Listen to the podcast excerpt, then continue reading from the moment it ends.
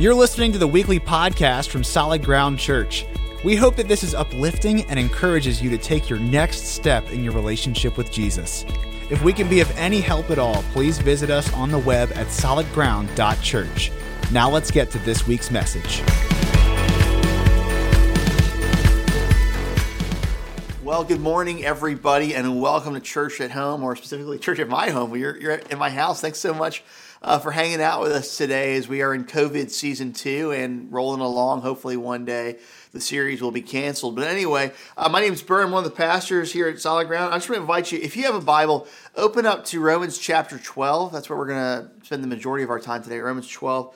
Uh, while you're turning let me just sort of give you a, if you haven't tuned in before, here's the the thought behind what we're doing. We are in a series called Hindsight is 2020. And, and basically, uh, as we were coming into 2021, I just kind of realized, man, like there's some really unique lessons from the time that we're living in uh, that we learned from 2020. So I want to just take this time to highlight those and, and maybe we can grow uh, as, as a people. And so um, I had already planned on talking about politics because it was an election year and everything that went down with that and how polarizing it was and all the anger that has really been associated with politics in, in 2020. And then, of course, everything uh, that this, all the craziness uh, since uh, the election that's taken place rolling into this year. So I felt like uh, it was the, a really good idea to talk about politics with you guys, um, and not to tell you who to vote for or or to endorse a political candidate, but just to sort of think through, okay, like what does the Bible teach us when it comes to living under governments and the right way to do that? And um, I should tell you, like when it comes to politics, it's something that I rarely talk about. Um, and, and the reason I don't talk about politics a whole lot is you know, it's been said in our culture that really the, the way that you can offend people is to talk with them about either religion or politics. And uh, since I talk about religion for a living, I just thought, man, you know what? I'm going to not go out of my way to offend when it comes to politics because even though I love this country, I think it's the best country on the planet, and our system of government is, I think, really just it's the best that human beings can possibly create. Um, I, do recognize that when it comes to offense, um, I, I, just think about the human heart like this. Like, just sort of imagine. Um, like a bucket, right? Like just a big water bucket. You know, you take a hose or you take a I don't know, pitcher, you start pouring water into the bucket, right? And you just keep pouring water, pouring water. At some point, what happens? Well, the bucket gets full, right? And, and the water, even though you, if you keep trying to pour more water into it, well, the water just spills out over the sides. The bucket just can't hold anymore. And, and I think uh, when it comes to human offense in our hearts, we're a lot like that. Where if somebody just continually brings up viewpoints that challenge us and you know maybe grate against us, it's some. It's not that we're never challenged or, or anything like that, but just at some point we stop listening to them because our, uh, like our offense bucket is full, and no matter what they pour into us, it just spills out over the side. And so I just man, you know what? I made up my mind a long time ago. Listen, because I, I want people to know Jesus, I'm going to make sure that whenever possible, the only thing that I'm putting into their offense bucket is the gospel. Because the gospel is offensive. I mean, this idea, listen, turning from your sin and, and turning to the Lord and, and, and how like none of us can earn salvation, like that's an offensive thing. And so I said, you know, what, listen, I would rather that the offense bucket be full with the gospel than political views. And it's not that I don't have political views, it's I just you know tend to try and not bring them up publicly whenever possible because I just don't think they're the most important thing. I don't think an election is going to save somebody's soul. I don't think that a government policy is going to set right the ills of the human heart. And so I would rather focus on the thing that that can. That's a life-giving relationship with the Lord Jesus. And I would just you know ch- challenge you, our church. Um, when it comes to like because we live in this age it's all about politics. I mean like media voices are very loud about political agendas and, and what can happen is we can get so wrapped up in that hysteria anger feeling like okay like unless we get the right person elected the world's going to go and fall apart. Then what can happen is we can start to post things on social media and become outspoken about politics. And I would just remind you, as Jesus followers, that the main thing you want to point to is Jesus. And so it's not that I'm saying never vocalize your opinion on it, but I would just challenge you to, to check your heart and check your gut with this question right here. And, and if you're taking notes, maybe write this down. Just simply this um, What do you want to be a witness to? Like when it comes down to it, what is it that you want to be a witness to? What is it, okay, that if, if people were, like, if you were going to challenge people and you were going to throw things their way that you felt they really, really needed to hear, okay, what is it that you want to be known for when you do that? Is it, you want to be identified with a political movement, uh, the gospel? I'm like, what is it? Like, use that as a filter. Like, hey, man, you know, I want to say this, I want to say that, I want to protest this, I want to vocalize that. Okay, but what is it that you want to be a witness to? Because I think, you know, listen, at some point, people are going to stop listening if you're just throwing things at them constantly because the offense bucket will be full. And so let's just be selective in that. Now, all that stuff said, what I'd like for us to do is really just answer the question today. If, if we're if we're diving into the scriptures and we're wondering, okay, like what does the word say about uh, government and how Christians should uh, engage government? Here's what the question I want to ask, and it's just simply this: uh, What do you do when someone you don't approve of is in government above you? Let me ask that again. What do you do when somebody that you don't approve of is in government above you? Now, that's not a statement for or against any president or any political leader that we've had, but but let's let's just own this that at some point somebody is going to be in power that we don't think should be in power, or who we disagree with their policies, and and and we just think, man, somebody else could do the job better. And so what will happen is at some point we will form opinions about people who are in government who we don't think should be there, and that's where Romans 12 comes into play. Okay. Um, let me do a little bit of historical legwork for us to understand the significance of this passage. And you're like, when are you, when are you going to get into the word? Very, very soon. But you have to understand the context of Romans to understand what's being said here in Romans 12. So, um, the book of Romans, just, just to know this, here's a little bit of historical legwork. Um, the book of Romans was written by the Apostle Paul, and he wrote to a group of people who had really been kicked around by the Roman government like crazy. It was written to a church in Rome, and here's what had happened uh, several years before the book of Romans was written. Uh, in about 49 AD, the, the Roman Emperor Claudius, he instituted this thing called diaspora. Basically, what had happened was this: there were there was a lot of infighting among Jewish people who were living in Rome. Mostly, uh, there was this fledgling religion. You might have heard of it. It was called Christianity. Uh, it was it was spreading within the Roman Empire, and and Jewish people viewed it as an affront to their religion, and so they began to uh, persecute their Jewish brothers and sisters who were converting to Christianity, and they, I mean they would they would beat them. There, there was rioting, there was death, um, like, and so eh, finally at one point, Emperor Claudius he just got sick of it. He said, "You know what? Forget this. I will not have this unrest in my city." And he instituted this thing, diaspora, where basically he just kicked everybody who was Jewish out of the city of Rome he listen, like if this is your heritage, you're gone, no more. Like, I'm not putting up with this. And so, okay, what if what if I, I have a house here? Well, now you don't. Figure it out. Okay, well, what if I have a business here? Well, well, now you don't. Go figure it out. Like just literally get out of the city. I'm done with it. All right. And so you had this scattering of people, both like Jewish in terms of traditional Jewish faith and Jewish Christians, people who like had like their their Jewish background, their brothers and sisters were turning on them, and they had lost everything. So time goes on and Claudius dies, and they're allowed to come back to the city of Rome. But the Jewish Christians, man, they come back, and what they found is this like the Gentile people who they had converted to Christianity had taken over the church. They were now leading, and, and, and so, like Jewish Christians, they felt like they were stuck between a, a rock and a hard place because they were like, okay, I came back, but now my church family moved on without me, and and now they're not listening to me anymore. I'm not a leader. Like, what do I do? And so there's this real tension between uh, Jewish Christians uh, and and Gentile ones. And so what Paul does in, in the book of Romans is he begins to write about getting along with those who you disagree, or if life hasn't worked out the way that you hoped that it would. And it's written in this age of just absolute political unrest. I mean, you've got riots happening, you've got insurrections going on. And I like to bring that up because here's the thing for us in the U.S., okay, like listen, we've seen the events at the Capitol, and we've seen the way people have, have rebelled against government, like over the last year, okay, and we see rioting, we see looting, we see like like all kinds of taking up of arms, and to us it freaks us right out, right? Well, here's the thing to understand: that is not unique to us. And that is not even unique in human history. More to the point, when it comes to like responding to disagreement with violence, like fighting back with our fists or our words, it's always been done that way. As long as human beings have been here. That's how people typically respond to, to people in power and political systems with which they disagree. What they do is they say, listen, fight back, okay? Fight back. Listen, like you don't like your city has been occupied by somebody that you don't think should be there. Kick them out with the sword. Like you you you don't like your, your governor or your Roman emperor, find a way to get them assassinated. Like this is how people typically have responded. Listen, what we have been taught to do is fight back. But here comes Paul.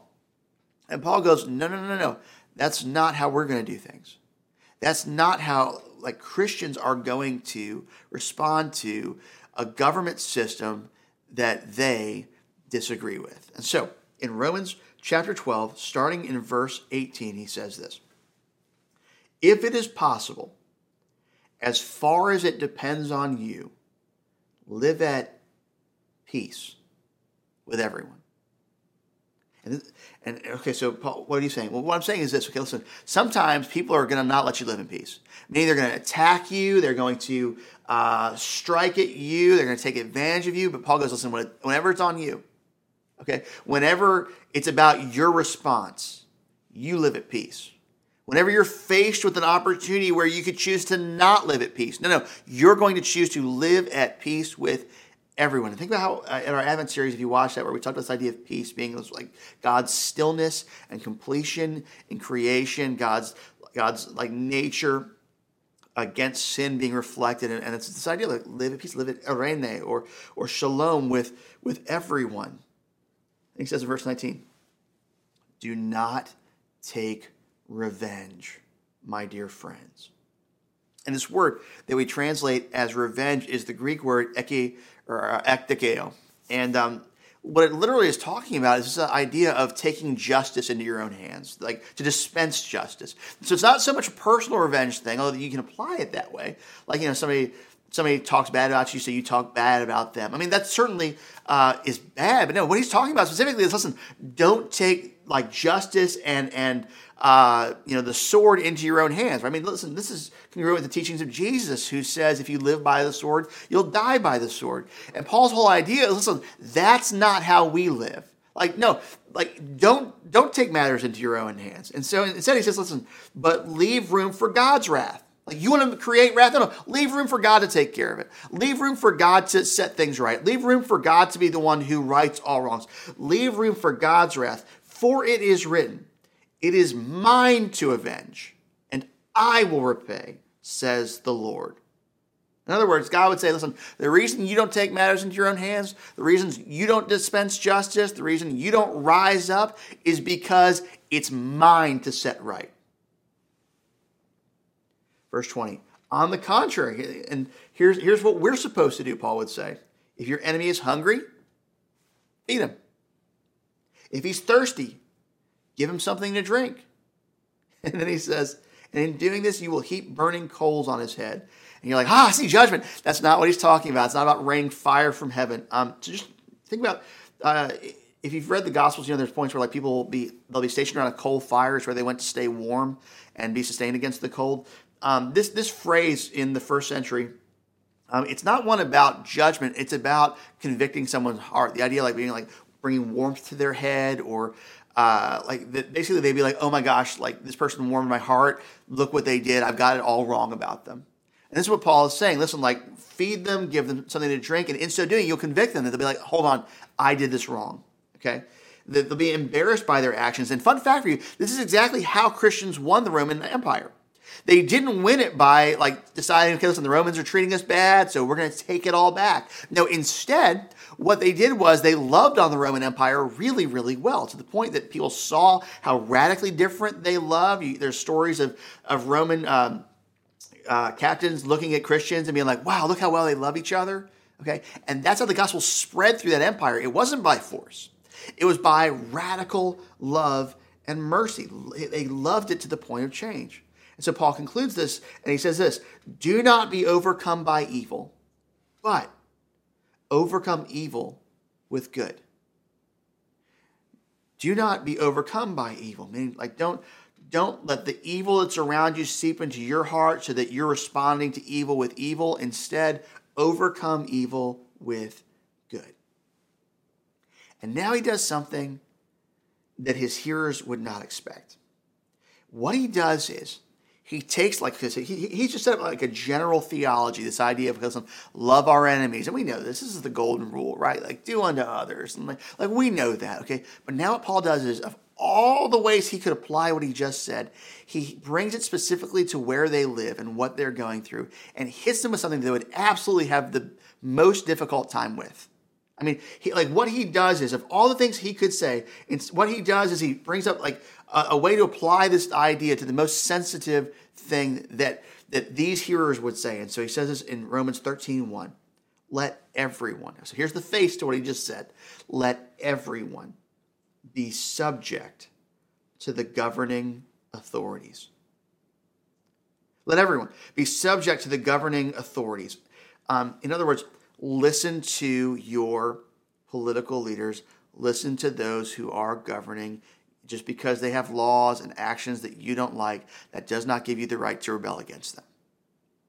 And for this next part, guys, I need you to understand how horrible that would be to hear if you were a Roman Christian or a Jewish Christian living in Rome at the time that the book of Romans was written. Because now, we talked about diaspora, but here's what happened after Claudius died his son Nero took the throne. So when Paul talks about being subject to government authorities, he's talking about the emperor Nero. Now here's what you need to know about Nero.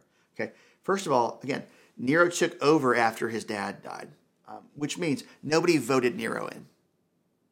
There was no, okay, listen, like, we don't really approve of Nero, but just give it four years and then, like, somebody else will take the throne. Like, no, when Nero took the throne, he was there for life. They had no choice about Nero. And then, if you understand the type of man that Nero was, Nero was absolutely a bad dude. Nero, if you can believe this, he was so shady, so corrupt, so, I'll say it, evil, that his own mother, his own mother got involved in an assassination plot to kill him.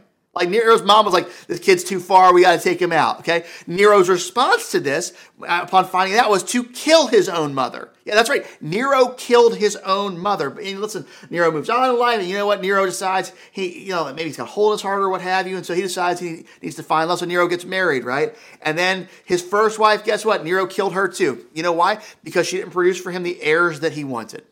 How about that?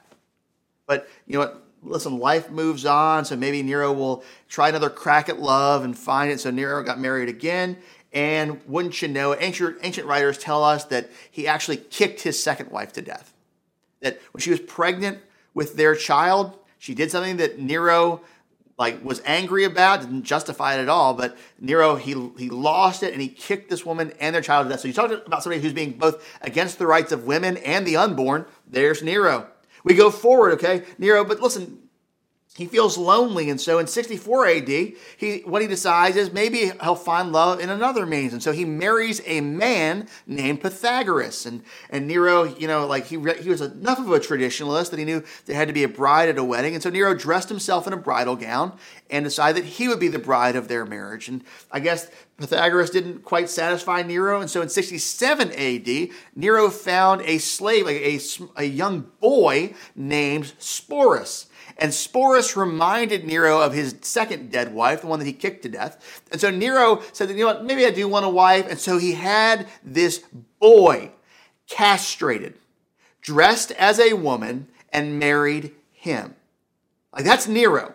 Okay. Oh, and also, by the way, Nero really, really hated Christians. Like, really hated Christians. And so, okay, let me give you some examples. So, in, on July 18th, 64 AD, there was this giant fire that broke out in Rome uh, to which Nero met with indifference. It's been said, like in legend, you know, like Nero played his fiddle while Rome burned, you know. But regardless, Nero realized he had dropped the ball. Some people believe actually Nero accidentally caused the fire himself. Um, but Nero realized that because of this catastrophe, he needed to find someone that he could blame to save face. And so, when you know it, there's this group of people that isn't liked Christians. And so he decided he would say that Christians started the fire. Any evidence for that? No, but people don't like Christians, Christians did it. And so and so people like public sentiment goes up against Christians and Nero decides I'm going to kill as many Christians as I can and and the way that I'll do it is I'll make it as brutal as possible. It's during this point that both Paul and Peter are killed by Nero, okay? So he decides to make their deaths extra excruciating.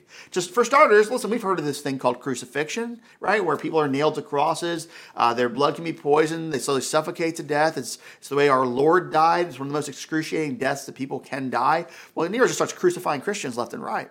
On top of that, he decides, listen, you know what? Let's make it more of a spectacle. And so he'll take he took other Christians, wrapped them in the skins of dead animals, and released starving dogs on them to be mauled to death.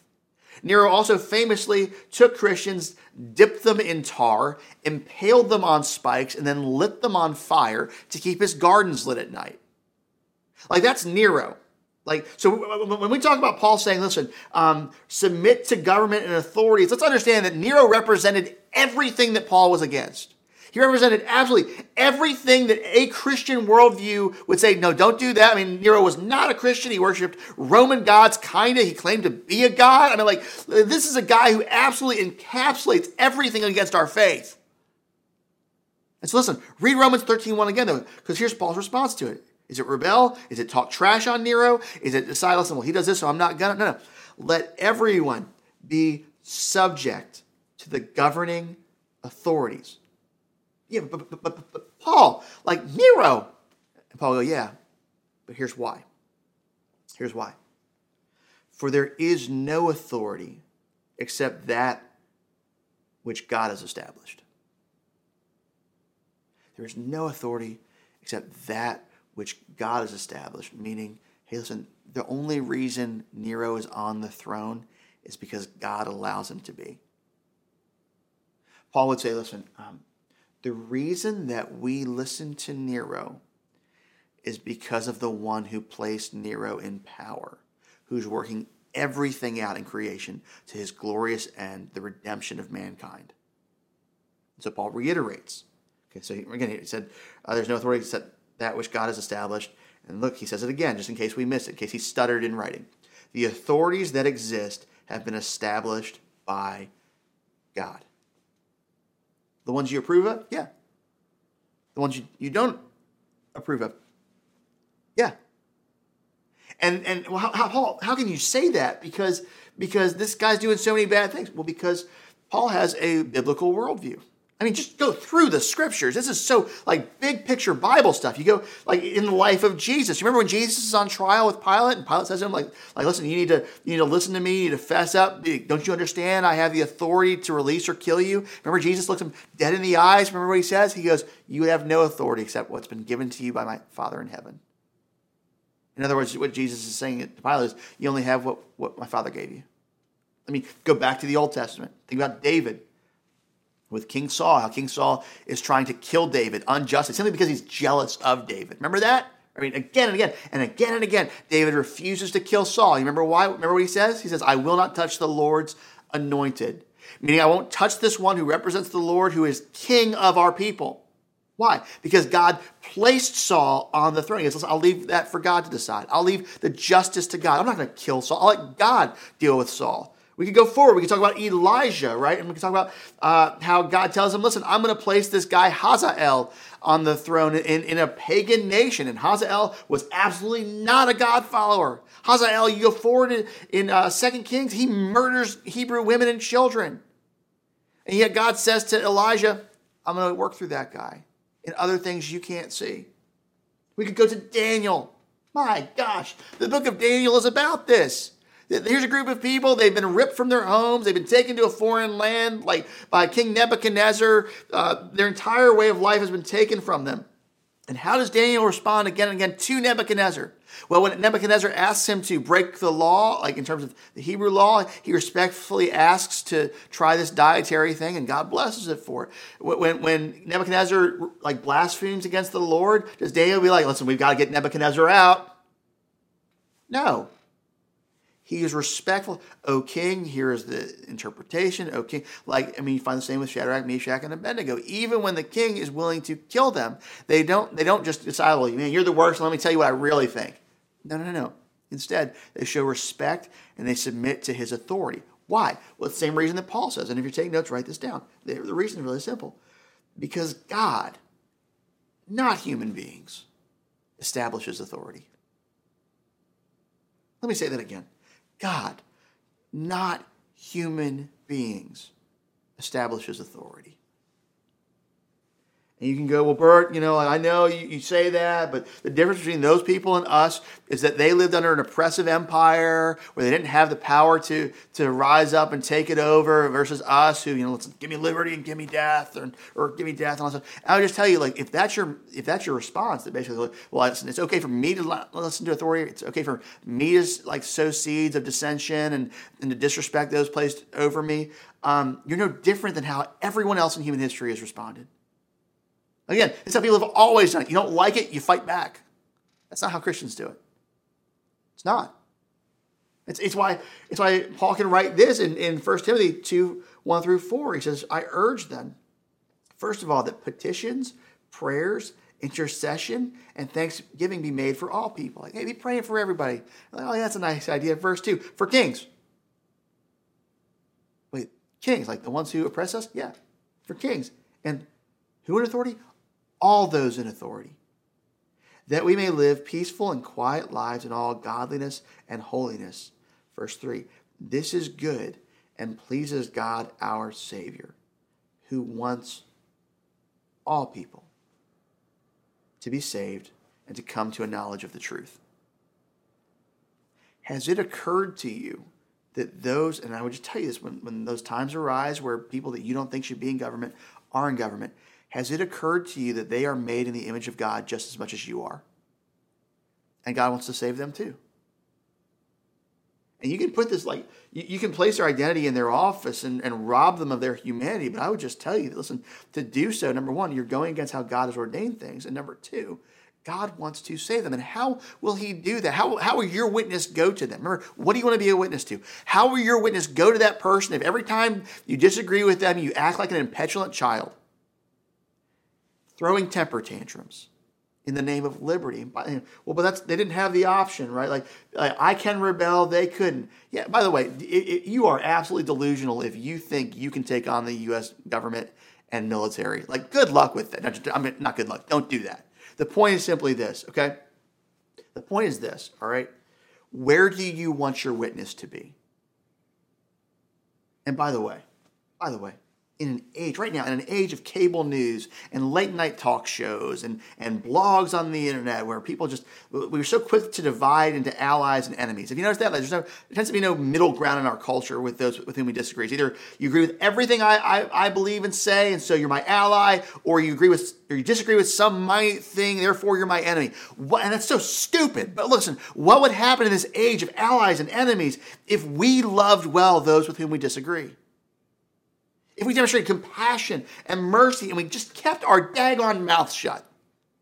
Because we said, listen, the thing that ultimately matters is not me getting my way. It's not my taxes. It's not, you know, the, these, these, like, how much I'm paying for health care or not. Like, no, what, what matters is the Lord's glory coming out in the hearts of mankind, government leaders and not.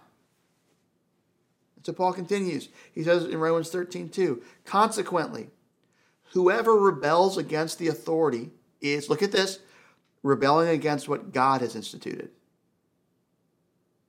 Those who rebel against, Paul says, listen, the reason we don't rebel against Nero, even though I don't agree with anything Nero does, the reason we don't do that is because to rebel against Nero is to rebel against God. God who's placed him there. We're fighting against not just Nero, we're fighting against God. He says, and those who do so will bring judgment on themselves. For rulers hold no terror for those who do right, but for those who do wrong. Do you want to be free from fear of the one in authority? Then do what is right, and you will be commended. For the one in authority is God's servant for your good. But if you do wrong, be afraid. For the rulers do not bear the sword for no reason. They are God's servants. And he doesn't mean servant in terms of like seeking God's will. He means one who's bringing about God's justice uh, on the earth. Okay, God's servants, agents of wrath to bring punishment on the wrongdoer. And it's this point, as we're reading through this passage, that those who know this passage but don't want to do this passage are going to voice an objection. And here's what it is. They're going to say, listen, okay, listen. What Paul's been saying is, okay, we're to submit to authority, and that's great. And but then he clarifies what he means by authority. It's those who do the right thing. So if authority is doing right by me, you know, if if if I'm if I'm living uh, and I'm not breaking the law, and authority leaves me alone, then okay, I'll submit to it. But if I've got authority that's oppressive, if I've got authority that's tyrannical, then I don't have to listen to it because that's like Paul's not talking about that here. And and I would just tell you two things. Number one. Um, that interpretation is not supported by the context of this passage at all. I mean, listen, go back to Romans 12, right? Remember? Listen, do good to those who do evil towards you. Like that. That's the context for this passage. So, absolutely, Paul is aware of authority uh, not doing right by people. That's not what he's talking about. Number two, I would say, listen, that interpretation is not supported by church history at all. Nobody who read this in the original audience responded by being like, listen, as long as, as, as authority is right to me, then I'll, I'll listen to it. They never did that. They kept their heads down. They took suffering when it came their way. And the reason they did that was because they believed that God, not Nero, was ultimately in charge. They believed that God, not their kings, not their governors, not those in the government, no, the one who was ultimately in charge, who was working all things out for their good, was God. So Paul continues in verse 5 Therefore, it is necessary to submit to the authorities. Why? Well, not only because of possible punishment, but look at this, but also as a matter of conscience. Meaning, Paul said, this is a moral issue for us, guys. Like, what's in our hearts, how much we trust God, how much we're willing to, like, believe that He's on the throne. This is a matter of our conscience. Are we really going to trust God even though, like, things will not go the way that we want them to? It's a matter of conscience. It's a matter of morality, right versus wrong, not just policy. Paul would say, listen, I may not like Nero, but I will listen to Nero. And the reason I'll listen to Nero, as long as he doesn't require, like, ask me to sin uh, against the Lord or or to worship another god, the reason that I'll do that is not because of Nero, but because God is in control. I mean, guys, I cannot stress how much this idea just flows through all of the scriptures. Like, look, this, this goes down to the degree of those who are your boss at work. I mean, you find like in Colossians, there's this point where Paul says this in Colossians 3.23. He says, whatever you do, work at it with all your heart as working for the Lord, not for human masters. Meaning, Paul would say, listen, like when you're at work and, and your boss doesn't treat you well and, and you're not being paid, but you should think you should be paid for. Listen, the reason that you give it your all is because ultimately you're really working for God. Why? Well, because God placed that boss over you. God placed that person in position. And so you show honor, you show respect, you give it everything that you can. Why? Because the one whose authority we are ultimately submitting to is God's. Now, here's why I'm going to bring this for us, okay? Okay? Because listen, our church is mostly theologically conservative, which means chances are good many of us are politically conservative. And what I see among my like my, my fellow conservatives during this season is th- this idea. of Well, listen, they didn't treat Trump well, and so I'm I'm gonna not treat Biden well, and back and forth. And I hear this language of like, listen, you know, like the Biden Biden's not my president because the vote was stolen, and for whatever with that. I mean, that's just but look, okay, this whole language of, of you know, Biden's not my president. Here's what I would say to you in light of what we just read. Okay, is he serving in the office of president of the United States? Yes. Then he is your president. Why? Because God put him there. He's in place there by God, according to what we've just read. And so you are to submit to him and honor him. And let's just own this for many of us. Listen, the, the reason that we get so bent out of shape, it's not because of the worst person in the world taking office. Because we have these little opinions about how things should be done. And, and Paul would say, yeah, yeah, we're going to disagree. But let me tell you something. When it comes down to it, you give them everything you possibly can of yourself. And so he says in verse 6, this is also why you pay taxes. What? Yeah, that's why you pay taxes. For the authorities are God's servants who give their full time to governing. And Paul's original audience is going, wait, wait, wait, Paul. You're telling me this guy who is killing my brothers and sisters in the Lord in these incredibly brutal ways, you want me to give my money to support his salary? And Paul will say, Yeah. Yeah. Why? Well, verse 7. Give everyone, everyone what you owe them. If you owe taxes, you pay taxes. Period. There's a bill, you pay it. If revenue, then revenue. If, look at this, respect, then respect. And if honor, then honor. And I, I just, in this age of us always complaining, being passive aggressive, trading barbs about those who we somehow think uh, shouldn't be in whatever opinion or position they are in. According to the Bible, what we just read here is that all political leaders are due these things. They're due our respect. They're due our honor. They are like they, we owe them those things. That okay, since they've been placed there, and again, it wasn't them, it was God. We will give them these things. We will treat them well in the name of Jesus. Which is why, church, as we wrap up in just a second, we're going to pray for President Biden. We are. And before we do, I want to ask you for a couple of things. As we go into this next four years of a new presidency, here's what I want to ask you for. Number one, I want to ask you to commit to praying for him regularly. Pray that God blesses him. Pray that God gives him wisdom. Pray that God uses him to further our country in good things, and that ultimately God uses him to further us to come to know the Lord better and be more like the Lord. I don't want you to passive aggressively pray for him. I don't want you to pray, God, get him. No, no. I want you to pray for him that his heart would be enriched through his office and his heart would be enriched through us. By the way, here's the fun fact. If you're, if as, as I've been talking about all of this and you're like, okay, I get it, and it's just so hard for me to do. Here's what I'll tell you. It's really difficult to remain angry with those who you're praying for. So if you're like, oh man, I, I, I want to get there, but I'm just not there yet. Start praying for them. See what happens. So, number one, I want to ask you to commit to regularly praying for our president for the next four years. number two,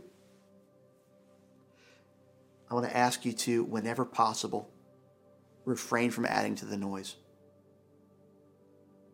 At the beginning of this talk, I talked about this idea of watching what your witnesses to. I want to ask you, whenever possible, to make sure that it's only to Jesus. So when when political administrations come up and they do things that you disagree with, don't passive aggressively post on Facebook some weird article that your uncle posted. Like, don't do that nonsense.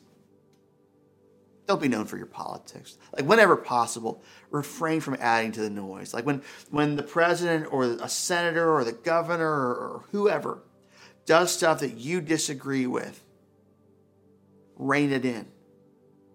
Don't just post whenever you feel like it. Am I saying that there won't be times where you won't disagree? No. And there may come times where you just feel like it's absolutely necessary. Okay, but put a check on it whenever possible. And possible is more often than not. Refrain from adding to the noise. Why? Well, because in all this age of fear and all this like, you know, oh my gosh, I mean, just how how people just elevate and elevate and elevate. You know, here's this person in their power. They're going to take away my liberties, and here's this other. They're going to take my, away my this or my that. Um, that's how people who don't know Jesus respond. Like I get it. I get it. like if you don't know Jesus. And it seems like somebody's taking more of your money or your stuff or your guns or, your property values or whatever. I get responding that way because this is all that you've got. But for those of us who are in Christ, come on, man. We know that we're not living for this. We know that we're not taking any of this with us. We know that ultimately the one that we're living for is the life to come. We're just we're just visiting here. Our real home is not even here. And so I want to ask you, man, live that way. Respond that way. Whenever possible, refrain from adding to the noise. So let's pray. Come on. Church family, right now, let's pray for our president.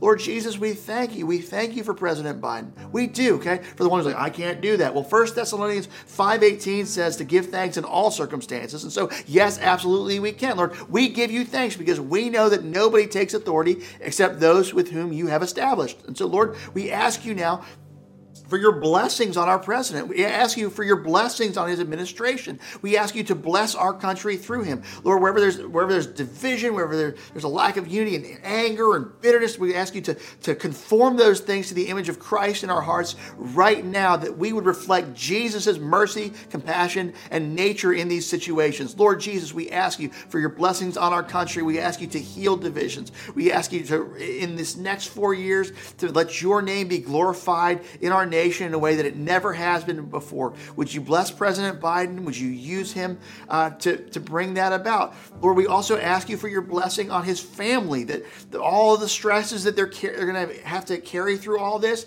that, that you take care of them, that you give them all safety, that you give them all protection, and that you enrich us and you enrich him through the power and name of your son, Jesus. And it's in the mighty name of Jesus that we pray and trust. Amen and amen. Church family, I want to thank you so much for joining us this morning for Church at Home. Listen, I, recognize right now we are in uncertain times, and so I want to just extend this invite to you like we do almost every week. If you are going through something right now and you need help, please email us hello at solidground.church. Let us know how we can serve you. Let us know how we can be praying for you and, and what we can do. Guys, at this time, you are dismissed. Thank you so much for tuning in to Church at Home, and we will see you next week for the last part of Hindsight is 2020.